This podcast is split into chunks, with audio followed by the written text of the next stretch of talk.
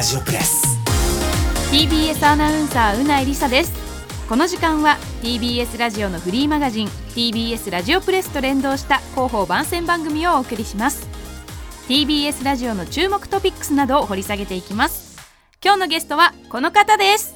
はい TBS ラジオプレスの編集長小倉隆二ですいつもお世話になっております。お世話になってます。よろしくお願いします。よろしくお願いします。小倉さん今日のテーマに行く前に、はい。先日不思議なことがあったそうなんですけれどもそうなんですか？今週のうん。月曜日にちょうどあの今次の号の TBS ラジオプレスの取材期間なので、はい。TBS ラジオに来てたんですよ。うん。そしたらエレベーターホールにあのロン毛の人たちが集団でいたんですよ。はい。であの、まあ、ラジオなんでわかんないです。僕も髪が今長くてですね長髪の人たちと同じエレベーターに乗ったんですよ、たまたま。はい。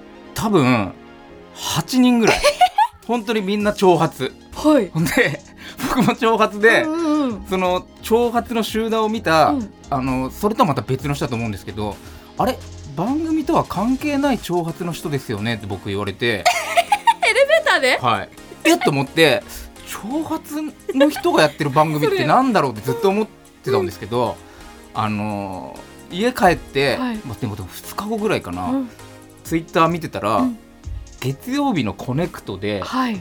月曜日のパートナーってあのパンサーのカンさんが、パンさん？のカンさん長髪そう、うん。それであのロン毛の人たちを集めようっていう企画をはい。生放送でやってたんですよ。それに僕遭遇してたまたま？たまたま。同じエレベーターになったんですか、はい、それで「あれ番組の長髪の人ですか?」って言われて「あ僕違います」って言ったんだけど 何の番組か全然分からなかったんですけど はい。ちょっと今ねホームページのを見たらすごい！結構な数だったんですよ。こんなに本当に？あでも小倉さん混じってもいいじゃないですかこれ。こんなに長髪の人とうんエレベーターで一緒になることないなと思って、ないない。びっくりしますね。長髪って普通やっぱ集団に一人じゃないですか 漫画とかでも。しかも皆さんこう髪の毛長いだけじゃなくてひげもまあまあ長くて。そうそう。だからこれ関西に多分合わせてると思うんですけど、へはい、ぜえひちょっとねコネクトの月曜日ロンゲー大集合の回を聞いていただければと。はいということででは今日のテーマに行きたいと思います、こちらです。はい。TBS ラジオ主催のイベントについてお話しします。はい。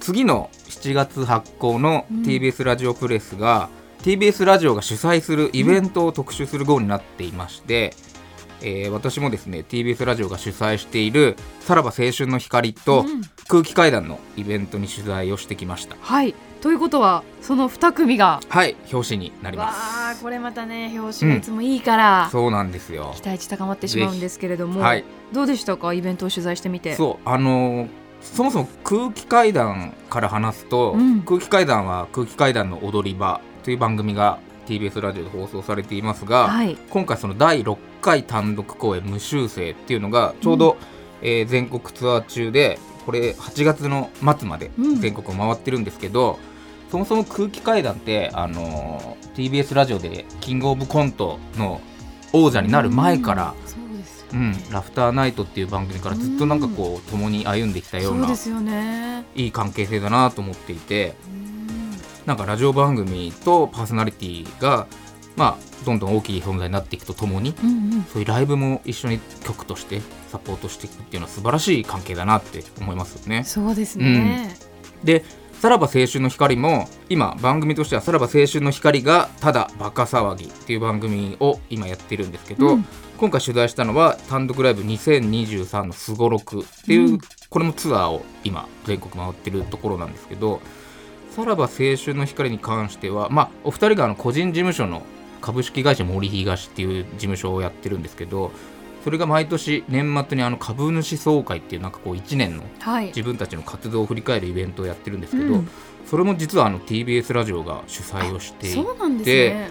意外とねちょっとね知られていないというかただあの聞いてると結構イベントの CM って流れてるじゃないですか。もちろんそのミュージカルとかも含めて、うんなんですけど普通に番組を持っているパーソナリティの単独公演みたいのも実はね局で、えー、と主催をしているっていうのは意外と TBS ラジオの仕事としてもう一つの側面としてあるなと思って今回はそれを特集にしています。へえ、どんな紙面にそうですねね。特にあのさらば青春の光についてはまあえっと全国ツアー中はその公演の会場の楽屋で収録してるんですよ、うん。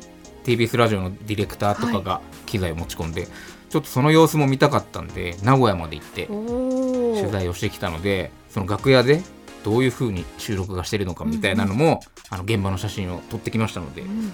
そういうものが載ります。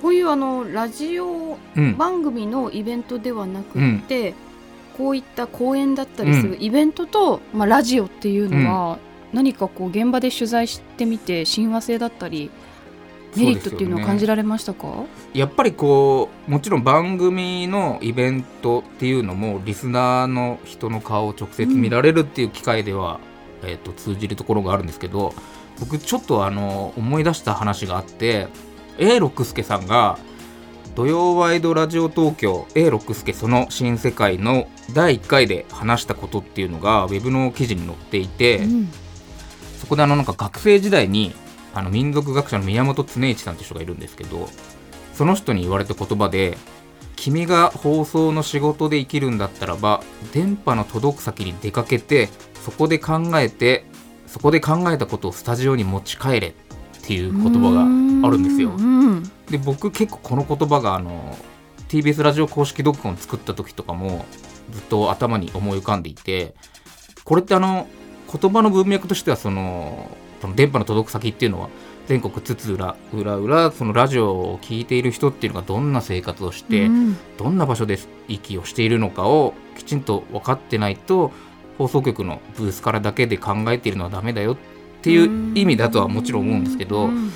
ラジオ番組のスタッフも引き連れてこういうイベントって主催しているので、なんか全国をこういうふうに主催するイベントで回るのってあその土地でどんな人が生きていてどんな土地なのかっていうのを見て回るっていうか、まあ、取材とはもちろん言いませんけどなんかすごく意義があるなって思いましたね。確かにその誰が聞いてるかっていうのうんがより具体的になるだけでそうなんですよね喋り手の気持ちというかどういうことを伝えなきゃいけないかって言葉も変わってきますもんね。そうそうねまさにラジオ番組のイベントなんてリスナーさんが集まってくれるわけですからよね。よりねそれを強く感じるでしょうし、うんうん。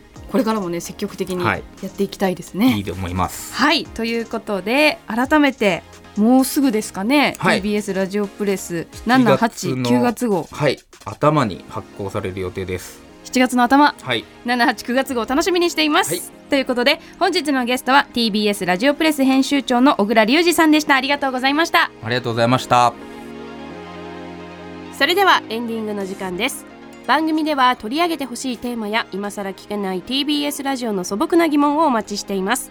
メールアドレスはすべて小文字でプレスアットマーク tbs.co.jp プレスアットマーク tbs.co.jp プレスの綴りは PRESS です。